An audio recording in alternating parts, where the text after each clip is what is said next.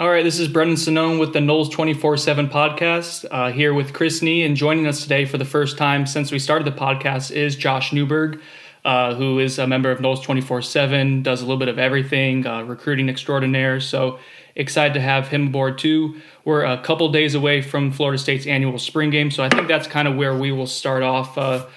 Start off the podcast today. Uh, Chris, uh, what have been your general thoughts of spring? I think they've had what 13 practices, so one more, and then then spring game. Just takeaways from the demeanor of Coach Jimbo Fisher, players. Uh, what have you kind of kind of observed and, and learned so far through the spring? Well, I think we talked about it last time on the podcast that last spring was very much a learning spring, and this spring to me hasn't been quite that. This has been more about getting guys comfortable in the roles they're supposed to play. Um, you know, I, I, think Jimbo yesterday was in the best mood he's probably been in all spring.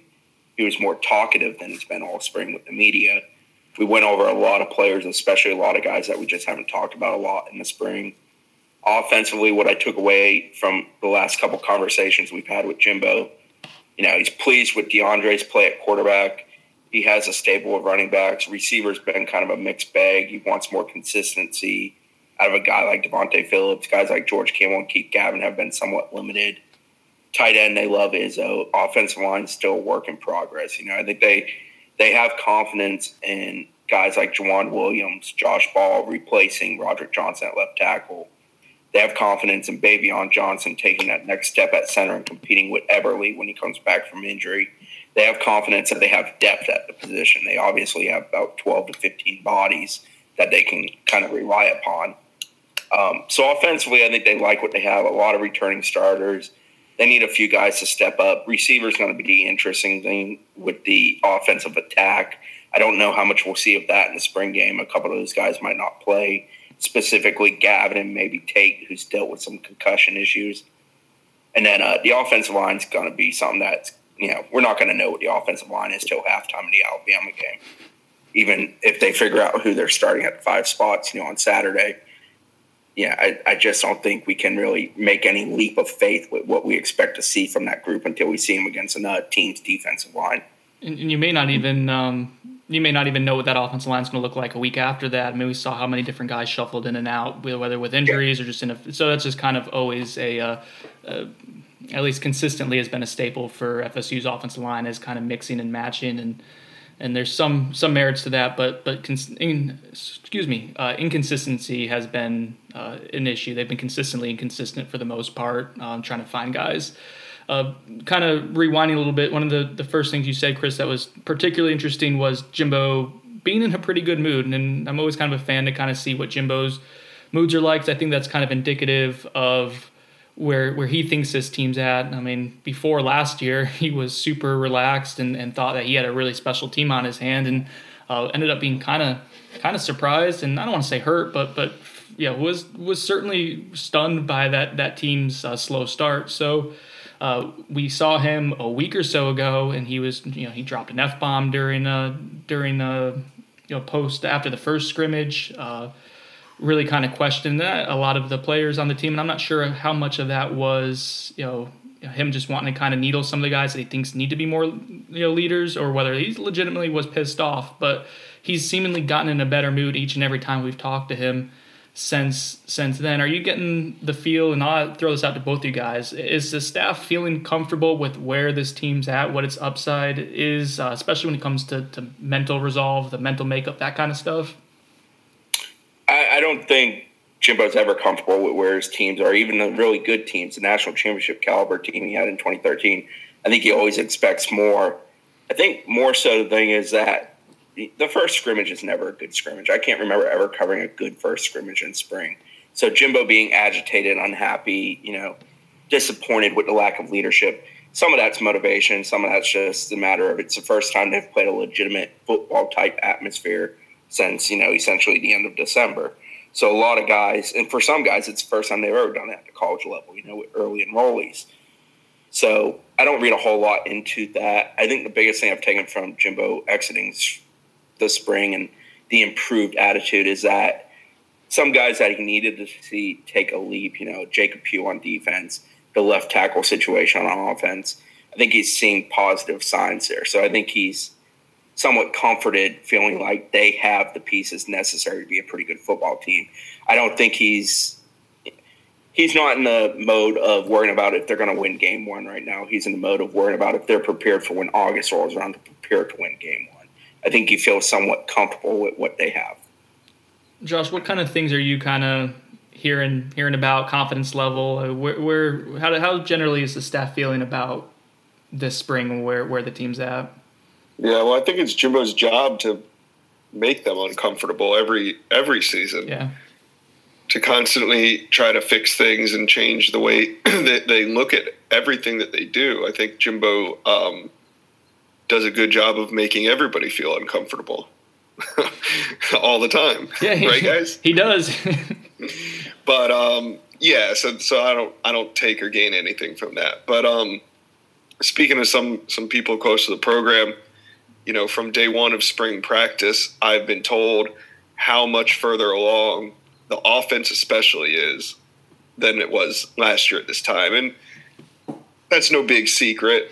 But it stems from from having a second coach on the field now. Last spring, they were trying to get Deondre Francois to kind of take the reins and become the quarterback for this program moving forward, and he he did just that. So now you move into this spring, and he's he's a step further than he was a year ago. So instead of trying to to force that, not force it, but trying to uh, allow him to take over as the leader, um, now he is the leader and it's like having a second coach out there. You know, that's kind of the message I've been told is is Deondre's not sitting there listening to Jimbo bark out orders. Deondre's the one barking out orders, you know, as Jimbo is. Mm. So they're they're kind of on the same page, and I think that's helped a lot in terms of um, where the offense is. So defense as well. Um, the secondary's coming along. One of the names that I've heard that stands out is AJ Westbrook. I'm told that uh, you know we saw him struggle last season, and I was told that he played through through a pretty serious leg injury that most people didn't know about, and that slowed him down. But I was told that there's really no concern. He he knows the offense or the defense, I should say, as well as anybody in the secondary. Uh, they're very comfortable having him back there. I think that was a little surprising, having seen his play on the field. Um, but then, you know, hearing about the injury and, and some things that he played through kind of makes sense. But I think AJ's AJ is going to be one that surprises. And then, of course, um, you have Derwin back there, and, and everything that you hear and read about Derwin has been backed up on my end. I mean, can't say enough good things about him. Just got to make sure he's healthy and gets gets through this season. I think you know he could put together something special before he leaves. So I, I, hear a lot of optimism. It's good. It makes sense from from going from one year to the next based on the things that I'm hearing. Um, and I think offensive line, it, it, like Chris hit on, it's not there yet.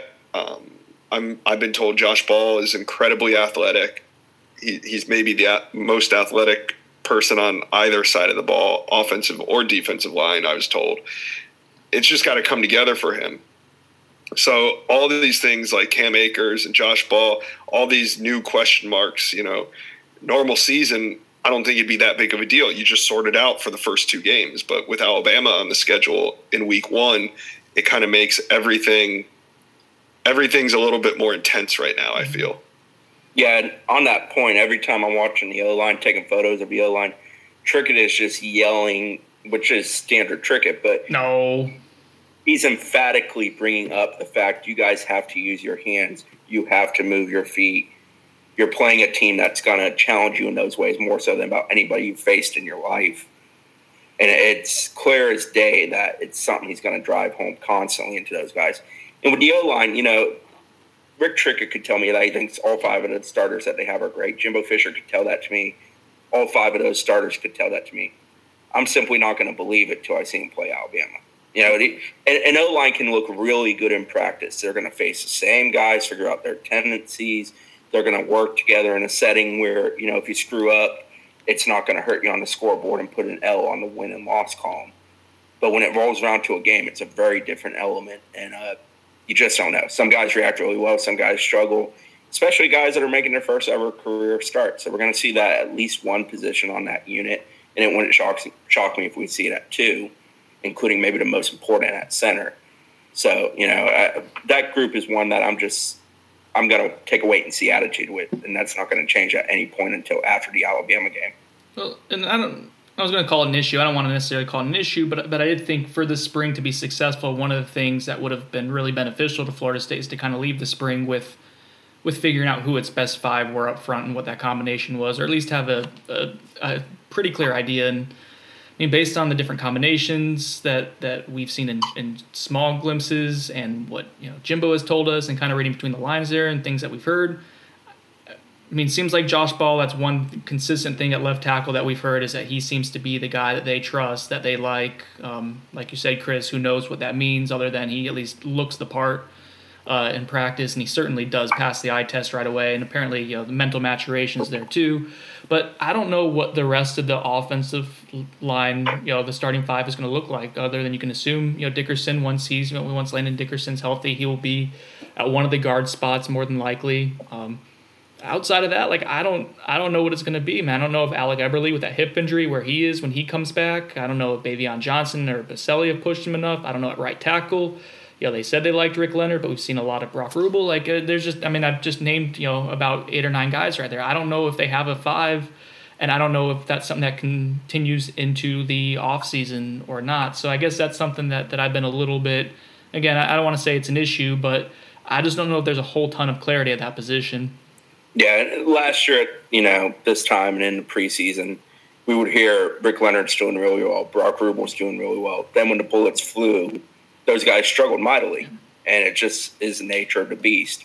So yeah, they can, they can tell us every good thing on earth. I'm just gonna take a wait and see attitude. I think I think it's smart for the fan base to do that. You know, this mm-hmm. team can be really good, but you open with Alabama, you're going to be challenged at a point where you've had a general weakness in your teams consistently over the last decade, the offensive line, which most people do, most teams do. But you're going to have to take a wait and see attitude to know what you have up front. Yeah, I agree. And know, the offensive line, like you say, Chris, that's not. It's not.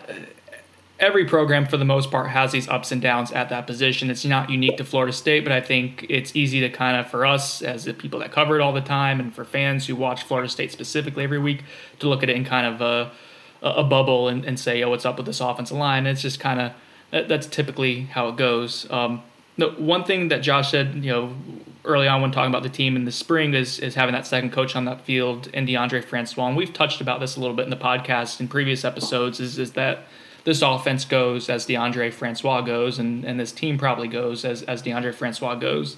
When Jimbo was a little irritated after the first the first scrimmage, uh, again I think like Josh said, it's kind of you know he wants to make people uncomfortable. He wants to kind of push the envelope a little bit and test people in that way. But I did think that there was a message that was being sent to Deondre Francois because when asked about Deondre Francois, I think he answered very average, you know, how he performed. I think it was very average, two words, and that was it. And then asked about Bailey Hockman, he went on for about two or three minutes about you know all his upsides. So a clear message to Deondre Francois. I, I guess where do you guys think he has come this spring? And we talked about this before that him trying to become more of a vocal guy. Have we heard kind of things about him going in in that direction? Is he becoming the leader? Is he kind of stepping up and embracing that role like like Florida State, frankly, kind of needs him to for to be successful this year?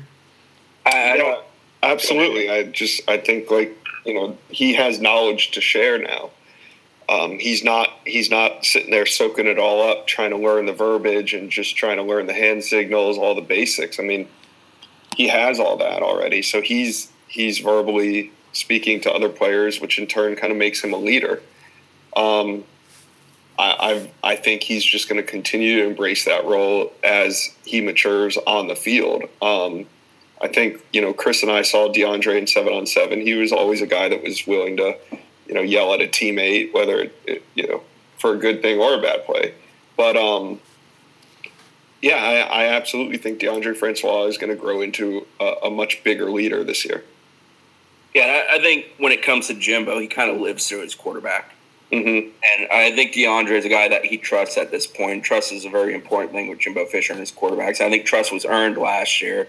I think we saw that in conversation about how he guided comebacks, played well, handled those late game situations that Jimbo drills them so hard for. He handled those well. So he passed that test with Jimbo.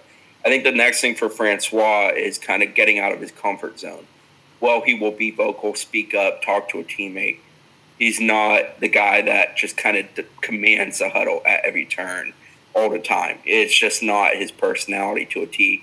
I think he's got to get a little more aggressive, a little more pit bullish in that huddle and be the guy that, you know, he's going to be dealing with a lot of young pups on the offensive line, some guys inexperienced at receiver, you know, some new running backs who are kind of tilting the rock a little bit more than we've seen in the past. He's going to have to understand when to push the buttons, when to kind of, you know, handle a guy with kids' gloves and that that's something that's learned with experience. I think he'll handle it just fine, but he'll learn it within the realm of doing it in games. That that's the big thing is is you mentioned Chris is when to kind of let off and know what buttons to push and which guys you can kind of poke and prod and, and agitate and get them to play better, which guys you need to kind of be softer to. That's all part of being a leader and learning that, and that kind of takes a while. It's not natural. We saw that with Jameis Winston. That was so innate and natural for him, but that's that's so atypical. And I posted a video uh, earlier on, on this morning, Thursday morning here, as we're uh, recording, uh, of Deondre Francois kind of talking to the media uh, the previous night, and kind of last time we'll talk to him before the spring, and he's just so. Uh, you know, monotone and kind of does not like talking to the media, and, and he's an introvert, and he's you know, obviously more open in front of teammates and and like Josh said, he will get after guys. Uh, we saw that on the sideline last year. He will, but it's not natural for him. It's not his. It's not his first instinct is to do that. He has to be kind of cognizant of of being a leader, and I think that's kind of what we've seen him try to be this year, or sorry, this spring. Um, and, and you know, talking to some teammates like Jacques Patrick said, man, he's been so calm, cool, and collected this spring. Uh, and that's great and that's part of the first you know a foundation of becoming a leader is, being comfortable with yourself and then you can take care of the other things. So i think we're kind of starting to see that. Uh, this is going to be a big summer for him during the seven on sevens and whatnot where, where he kind of becomes the guy that, that's organizing things and, and getting wide receivers on the same page and and so I, am interested to uh, to kind of see, I guess, how he prog- progresses, not just from the spring, but now in the summer, and, and see if he really, really, truly uh, puts a stamp on uh, on this team. Uh, one, one other quick thought, and then we're going to transition to uh, to recruiting uh, for both you guys to talk about. But but on Wednesday uh, last night, Chris, when we talked to Jimbo, you mentioned he was in a good mood and talked about players. He must have talked about what 25, 30 different players or so. Have you ever? In my three or four years covering the team, I don't think I've ever seen just go down a list like that so comfortably and calmly evaluating guys. I don't know if there's anything to read into that or not. Have you ever seen him do that before? Not in that setting. I mean, I, I think he's spoken about guys in that way at like booster meetings and things of that sort during the spring tour. But, you know, in the spring season, when he's dealing with the media, he's usually kind of abrupt, short, you know, won't say a whole lot, especially if a guy's not like a significant contributor, you know, forecasted to be one. He'll be relatively short. And last night he wasn't that way. If we threw a name at him, he gave us his thoughts, whether they be short or long. You know, Darvin Taylor was a guy that I gave a really good quote about. You know, a guy we haven't spoken to him about in probably about a year. And the last time we asked him about him, it was about his shoulder surgery. So it, it was interesting. It was it was frankly a good conversation. I wish he was like that more often. I get why he isn't. He's a guarded guy, maybe even a tad bit paranoid in some ways. But most coaches are. He's not going to be quick to just you know sit there and give us 20 minutes. And if we ask him any question, answer it. But he did that last evening. I appreciated it. I think most of us on the beat did too. Yeah, it was informative, and enlightening. You were actually in a good mood afterwards, which is you know very, which is not really rare after an interview. You just want to go home and and do writing from there. So, uh, and I'm usually in the same boat. We're usually all miserable afterwards because we don't get anything. But it was it was nice and it was, uh, like I said, enlightening. So. Uh, one last thing, we'll talk about the spring game, which is on Saturday. I guess, real quick, guys, for, for both of you and Josh, I'll start with you. One thing that you want to see that you're going to pay attention to uh, on on Saturday, whether it's offense, defense, one player, a unit, uh, one collective thing that you're kind of interested to see and that you're going to pay specific attention to on Saturday. Uh, probably the wide receivers. Last year, it was Auden Tate that kind of broke out and made a name for himself, and we saw that carry over to the fall. Mm-hmm. So, you know, see who it is this year. Is it Keith Gavin or Da'Vante Phillips or Nooney continue to stay hot, you know? But I think watching that chemistry develop will be interesting. We did see chemistry with Deondre Francois. It was Deondre was on Auden Tate's team, and I think we saw that pretty mm-hmm. clearly. Mm-hmm. And that you're right, that did carry over, and that was was telling. Um, Chris, what about you? What's uh, what's one thing that you you kind of are curious to see? I think the trenches are what I'll be watching the most. I want to see, you know, what they're going to do at defensive end as a group because it's pretty clear they're not replacing Walker with one guy. Mm-hmm. And on the offensive side, I want to see how those guys, the bookends especially, do. And I want to see how Baveon handles it. I want to see when the bullets are flying, if he's making right calls, you know, getting the offense set, communicating well, presuming he's with Francois, how they handle snap center exchange. I want to see that stuff. I'm pretty interested in that my thing, and this is low hanging fruit. I want to see Cam Akers. I want to see what the hype is about. We've heard nothing but really good things about him. Is is he the truth? Is he the real deal? Um, is he this prodigious, uh, you know, game changer that we've heard about? So I, am kind of interested to see exactly what he is and kind of the, all the running backs. I mean, if Amir Rasul, if he's uh, you know, if he's allowed to to kind of go through contact or not, we've heard good things about him. Jacques Patrick, obviously. So I'm kind of curious to see that whole unit, but specifically Cam Akers. Um, I want to see the athleticism and how that, that raw athleticism that we've heard so much about kind of translates over to to playing in pads. Uh, so from so from there we'll go from spring game to spring game, but recruiting uh, and just recruiting this spring, this off season. Guys, what, what's FSU's philosophy during this time of year? Uh, before we start recording, Chris, you mentioned a bunch of guys have been on campus. So I guess yeah, what does Florida State kind of want to accomplish from say you know, after signing day until until now the spring game when they can host recruits and have them at the game? Uh, they want to get a kid on the campus for a junior day or a similar visit, a spring practice visit or a spring game visit, so they can kind of see how they do it, you know, in the elements of football. Then they want to get them back in the summer for a summer camp visit, whether they work out or just hang out. Then they want to get them back in the fall for an unofficial visit and eventually an official visit. If they can pull that off, they'll get five visits out of a guy. If a guy shows up on your campus five times, he wants to go there. You know, it, it's kind of like a just build the relationship, slowly work at the stone until you have what you want modeled out at stone with the recruit. So, yeah, the spring has been good for them. I feel like every practice they have consistently at least a couple guys at them you know, the practice the other day, I think it was Saturday's practice. I feel like they had about 20, 25 recruits there.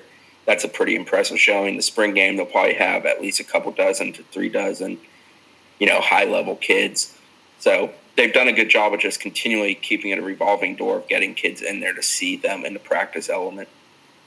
Josh, is it more when they have all these guys coming during the spring and during the you know, junior days and, and whatnot? Is this more, you know, like Chris said, is it more kind of informative for for the players to visit the you know FSU and kind of see what FSU is about, or is this kind of you know is FSU philosophically kind of trying to test players that they're bringing on to campus this many times to get to know them better, or do they already kind of know at this point what what they got and they're just trying to make the hard sell? Yeah, I think they first and foremost look at the film and you know they want to see if the personality they want to bring the kids on campus and see if a few things match up. One, height and weight you know, is what we see. They want to verify that in person always. Mm-hmm. And then two, they want to verify the type of person he is and they want to build a relationship with not only him but the family. So I think that these visits are important for for the for the relationship building really.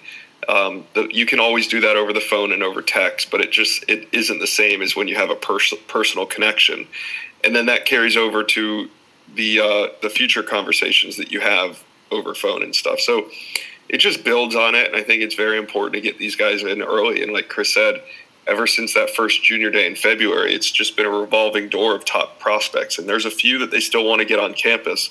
But when you look at the board and you look at the top tier prospects, I mean, almost nearly everybody's been on campus at least once. So there'll be another big weekend for recruiting. Don't know if we'll have any actual commitments this weekend, but it's it's big in terms of the whole process for 2018 and 2019. Off topic, Josh has such a nice like radio voice. I feel like mine gets really nasally and up high, and Josh has got like this nice silky smooth voice. Um, I, am I'm, I'm impressed. I'm trying to make you uncomfortable after uh, I was on the Big Three roll up and I just walked into a uh, a shit show there. I, I, had no idea what I was. Oh, that into. was nothing, man. you don't even have to prepare for that. It's not even. I mean, that's just shooting the shooting the stuff. Forgot what show we're on. I don't know. I don't know. I think I think I think I think we can say shit. I wouldn't go any more than that because uh, Okay, because okay. it gets into the writing every now and then too. We'll throw a couple curse words if a coach says it. So I Hey, I'm just trying to. I'm just trying to behave. Get, I just want a second invite. know your audience. You'll be. You'll, I'm sure you'll be back, right, Chris? Will he be back? Maybe we'll see. See what the numbers do with having me on. yeah. kind of dip you guys get. Uh, spring game. Uh, how many? Chris, you said a couple dozen. I guess uh, you guys are gonna have a list, and we'll have more of that. You know, going into the weekend. But a couple just f- for the audience. Maybe the uh, sorry the. Um, the casual fan who who doesn't you know know all the recruiting guys like who's one or two uh, of names that they kind of want to want to look out for this weekend. Well, Justin Fields is a Penn State quarterback commitment. He's from North Georgia, up near Kennesaw, Georgia. Goes to Harrison High School. Penn State pledge. Um, talented kid. I think he's the best quarterback I've seen at a camp event this spring, personally. Uh, he, they're supposed to get him in. I'm not 100% sure if it will be Saturday before the game, during the game, Sunday, because his team's coming here to play 7 on 7 at an event here in Tallahassee on Sunday. But they're expecting him on campus. I was told he's going to make it to campus. He's a kid I think they could very likely offer and maybe kind of begin a relationship with. It's pretty clear they need a 2018 quarterback in this class. I think he's one of the better ones. And then 2019 quarterback Grant Gunnell, Texas kid, been here a few times. Him and his dad are coming back. Josh has had a lot of communication with them.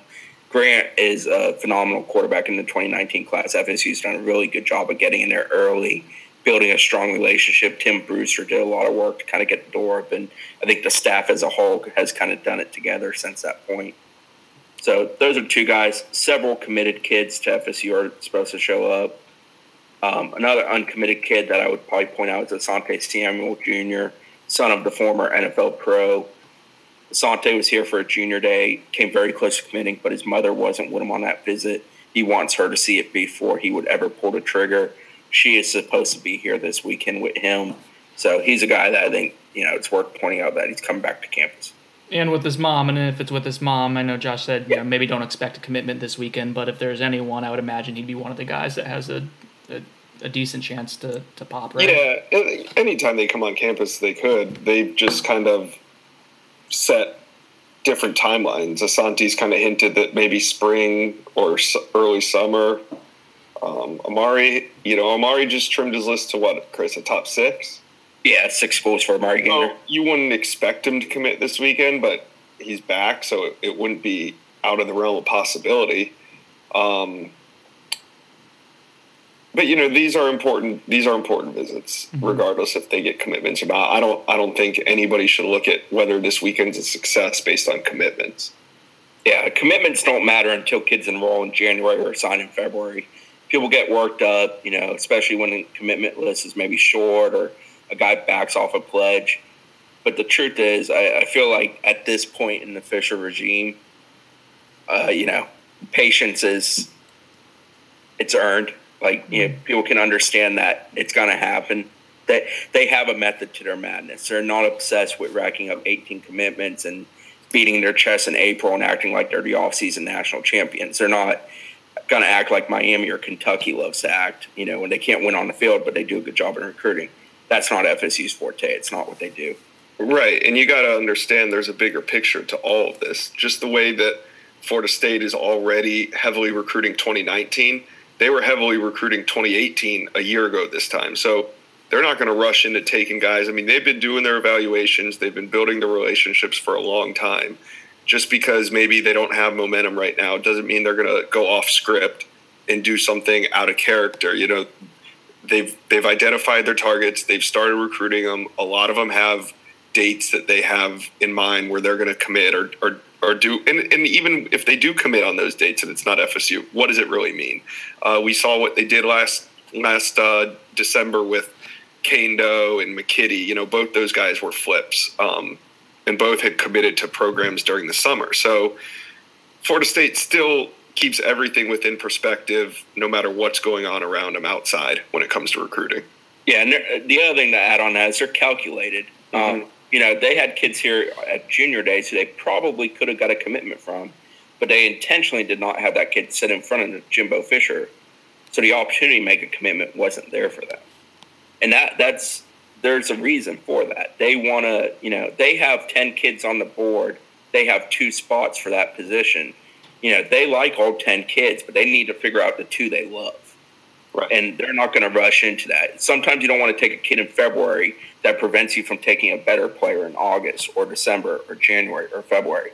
And FSU's been pretty good about, you know, not getting ahead of themselves or kind of weeding out the class as they go to get what they want in at the end of it. And there's not a lot of programs that can recruit like that. Yeah. I think we found your two guys' comfort zone. It's like you know what you're talking about with recruiting or something like that. Uh, Chris, you start off by talking about uh, Justin Field, the quarterback from uh, was it uh, South Georgia area or Uh, Kennesaw? he- I don't know where, where's Kennesaw. Kennesaw is up near North Georgia, like Ah. Powder Springs. It's uh, I'm not great at geography, but I want to say it's like the northwest corner of Atlanta. It, it probably doesn't really matter, I guess, exactly where he's from. Although uh, you know Georgia's been pretty good to Florida State, and uh, so is South Georgia. But so they have him coming on uh, this weekend, and, and quarterback obviously, um, you know, is, is something that, that fans are going to focus on. Josh, you did a story I want to say about a week or so ago about Florida State's uh, quarterback board. Uh, where where's Fields on that, and um, I guess what you know what does it look like right now as we're kind of at this point in the spring? Well, I think really the board is Trevor Lawrence, and uh, there's three names on the board. Trevor Lawrence, who Florida State really doesn't have a shot at right now, and I don't know if that's ever going to come around, but they're going to stay in there. They're going to continue to let him know that if he does want to take a visit or does want to change his mind, that they're there for it. Uh, then you got Dorian Thompson Robinson, who was offered by Jimbo Fisher slightly after that Las Vegas seven on seven. I want to say three, four weeks ago now. And then Emory Jones, he's an Ohio State commitment. So they got three three names on the board. Emory Jones is going to visit. He's been talking to Randy Sanders and Jimbo Fisher throughout the offseason. Um, right now, I think Justin Fields will be the next one to get offered. I don't think there's any guarantee that it comes this weekend, but if I had to put some money on it, I, I think he does get offered either when he leaves or shortly after. What do you think, Chris? Well, I think uh, I'm pretty sure that he's playing with Cam Newton All Stars in the seven on Mhm. seven event Sunday. I'm pretty sure Tight Action Sports, which is a Tallahassee-based seven on seven team, is playing in that. So Trey Fisher. be there. Right, Trey Fisher is a quarterback for Tight Action, which allows Jimbo to be there, you know, circumventing NCAA rules because he's the father of a player on the team. So he'll have an opportunity if he's able to make it out there, presuming he doesn't have something else already on the schedule that prevents it. So he should be able to see Fields throw in person, which is always kind of the you know thing that takes before he's ready to put ink on paper about an offer. With a quarterback is seeing him throw in person. So I also uh, think a little bit of that is for show.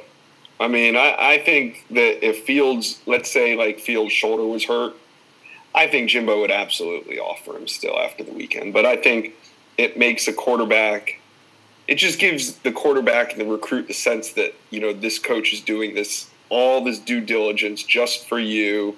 Um, he wants to verify everything. He's not going to fall in line and just offer because other schools offered. I think part of it's for show. yeah, I'd agree with I that. think that's right. Yeah, I, I think you it's sort of earning the rubber stamp. But I, I think with recruiting, something that FSU does effectively that maybe not all programs do, they make kids earn the offer. And it, it's a two way street with them. They're not big on just, hey, we're going to throw out an offer to you. They want to know there's mutual interest. And Fields showing up, whether or not he's solid to Penn State, you know, he could very likely be, but him showing up, throwing in front of Jimbo, having a conversation with Randy Sanders, Jimbo Fisher when he visits campus, that all matters. And It checks think- all the boxes for an offer. Right. You're not wasting your time, and the kid's not wasting your time. And you know that. You, you've kind of done your due diligence, and now, hey, let's go recruit him for the next eight months or 10 months, depending on if he's an early enrollee. Yeah, yeah. And then so so after those, so I think we get a fourth quarterback in the mix on on the QB board in terms of offers. And then we know that Florida State also likes a few guys. They like Arthur Sitkowski, who who's committed to Miami. They want to see him throw this sh- summer. They like Michael Penix, who's at Tampa Bay Tech, who I currently have crystal ball to Tennessee. Joe Milton, who we talk about a lot. He's out of Orlando. I, I know Jimbo's intrigued by him. He saw him throw in Vegas. He loves his size, his athleticism, his arm strength. Um, accuracy is a question. I think Jimbo wants to work with him one on one this summer, see what he, see what he is as a as a passer. Um, and then a name that you know Chris and I have been fully aware of for the last two years, Riley Smith. Uh, he's an interesting pro style quarterback out of Jacksonville that's that's a regular at camp. Um, I saw him this spring. He's he's added a lot of good size. He's at least six foot four right now. Um, I'd say close to two hundred pounds. He's a guy. He's a he's a kid, I should say. That you know, Chris and I have been watching come and throw, and he's always been tall and lanky, and now he's starting to fill out. So I think get him on campus this summer to throw, along with Carter Bradley, who's Gus Bradley's son out of Providence in Jacksonville. He's another guy that uh, Chris and I saw at, at Nike. He's 6'1", 6'2", um, good arm. You know, I, I can't say that he's going to get an offer, but I think he's a guy that, that should probably camp FSU take a look at. So there's some names on the board. Uh, we'll, we'll see it expand. We'll see. It could expand this weekend. It could expand again in the spring once the coaches get on the road. And then the next chance would be summer. And remember this if we were doing this podcast one one year ago today, the three of us could talk recruiting for two hours and not one of us would mention James Blackman. yeah. Yeah. So well, I was going to say, is there a chance that with that in mind, like, like could they go after more than than one guy in this class? I know they took two last class in Blackman and Hockman. Jimbo will go after as many arms as he thinks can win at Florida State. Mm-hmm. yeah, Jimbo's greedy as hell when it comes to recruiting. he just wants more and more and more. If they're good and they can help that man win football games and build depth and create competition in practice and put together a team that's not 22 deep good, but 44 or even 66 deep good, hell yeah, he's going to take them. And you know, he's only got he's got Francois for one, maybe two more years. He's got Hockman, and then after that, he doesn't have really squat. So yeah, he's not going to hesitate to take good players he likes Blackman coming in. Obviously, you don't sign guys at that position you don't like. But you know, after Blackman, there's nothing. So one to two in the class, heck yeah. I don't. I don't think he would hesitate in a second if he found two of high quality that he thought could win football games at FSU. Yeah, and and even let's just say Justin Fields committed on Saturday. Jimbo's not going to stop recruiting quarterbacks. Mm-hmm. Right if Emory Jones comes on campus in June and wants to flip to Ohio State, Jimbo's going to be there with open arms. I mean, there, there's not even going to be any hesitation. So, yeah, I agree with Chris. I think they're going to, you know, take at least one, maybe two, um, and Jimbo's just going to be greedy. That's what he we, does. We cover a program that has like 15 tight ends on the roster, mm-hmm. and we all know how an important quarterback is compared to tight ends. So they're not going to hesitate to put too many on the roster. That I don't think that's a thought process. Plus, that's a position where the transfer rate is probably higher than pretty much any transfer rate at any position in college football. Yeah. So you know, at one second you can have five, six good ones, the next second you have two. So Florida State's been hit yeah. by that the transferring out that position pretty hard too in in yeah. recent years, and that's kind of depleted the depth. Like behind Francois, we're talking JJ Cosentino, and that's not fantastic option at this point. And then then you're asking for a true freshman if something happens to Francois. So Bailey Hockman or, or, James Blackman, and I don't think Jimbo Fisher's ever played a true freshman quarterback since he's been at Florida State. I don't know when the last time he played a true freshman quarterback anywhere was. Yeah, the, the one other thing to add on the quarterback conversation is that it's insane because it's going to accelerate at an insane pace here in the next 60 days. When we're exiting June, roughly probably you know, five out of every six top quarterbacks in the class are going to be committed. And, and that's it's typical just, for quarterbacks too, right? They're usually kind of they pop earlier than than most other positions. Yeah, and when, when the ball starts getting rolling at that position, you know, five six kids commit in like a week span, and then all of a sudden, fifteen have committed really quick. Mm-hmm. So we saw that last summer. I forget who got the ball rolling, but I feel like we went from having about ten committed to twenty five in about a two week span. And I remember at, the uh, opening regionals, I guess it would be two years ago now. You know, I think there were 30 kids at the semifinal deal they did, and I want to say 28 of them were committed. So, and that's a June July event. So that just kind of gives you an idea of how that position it goes from being a hotbed of hey, we need to get this kid spring eval, get them in for camp, and then all of a sudden after camp, they're all off the board.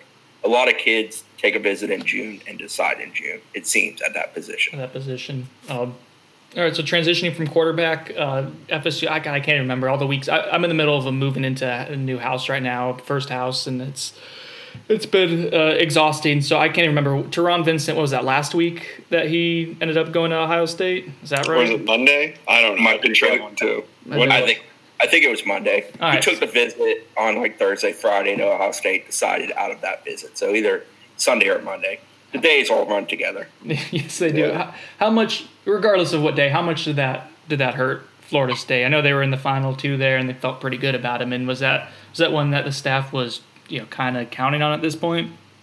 No, I don't think counting on would be the correct word, but I was told that there was some shock. Yeah, absolutely. Um, I think anytime anytime that we we look at the recruits that Odell has landed, where he's locked in two plus years, you know, we go back all the way to Timmy Jernigan, Darvin Taylor, Derek Nnadi, Marvin Wilson was a guy that he was on for two plus years, and Taron Vincent was a guy that he was on for two plus years.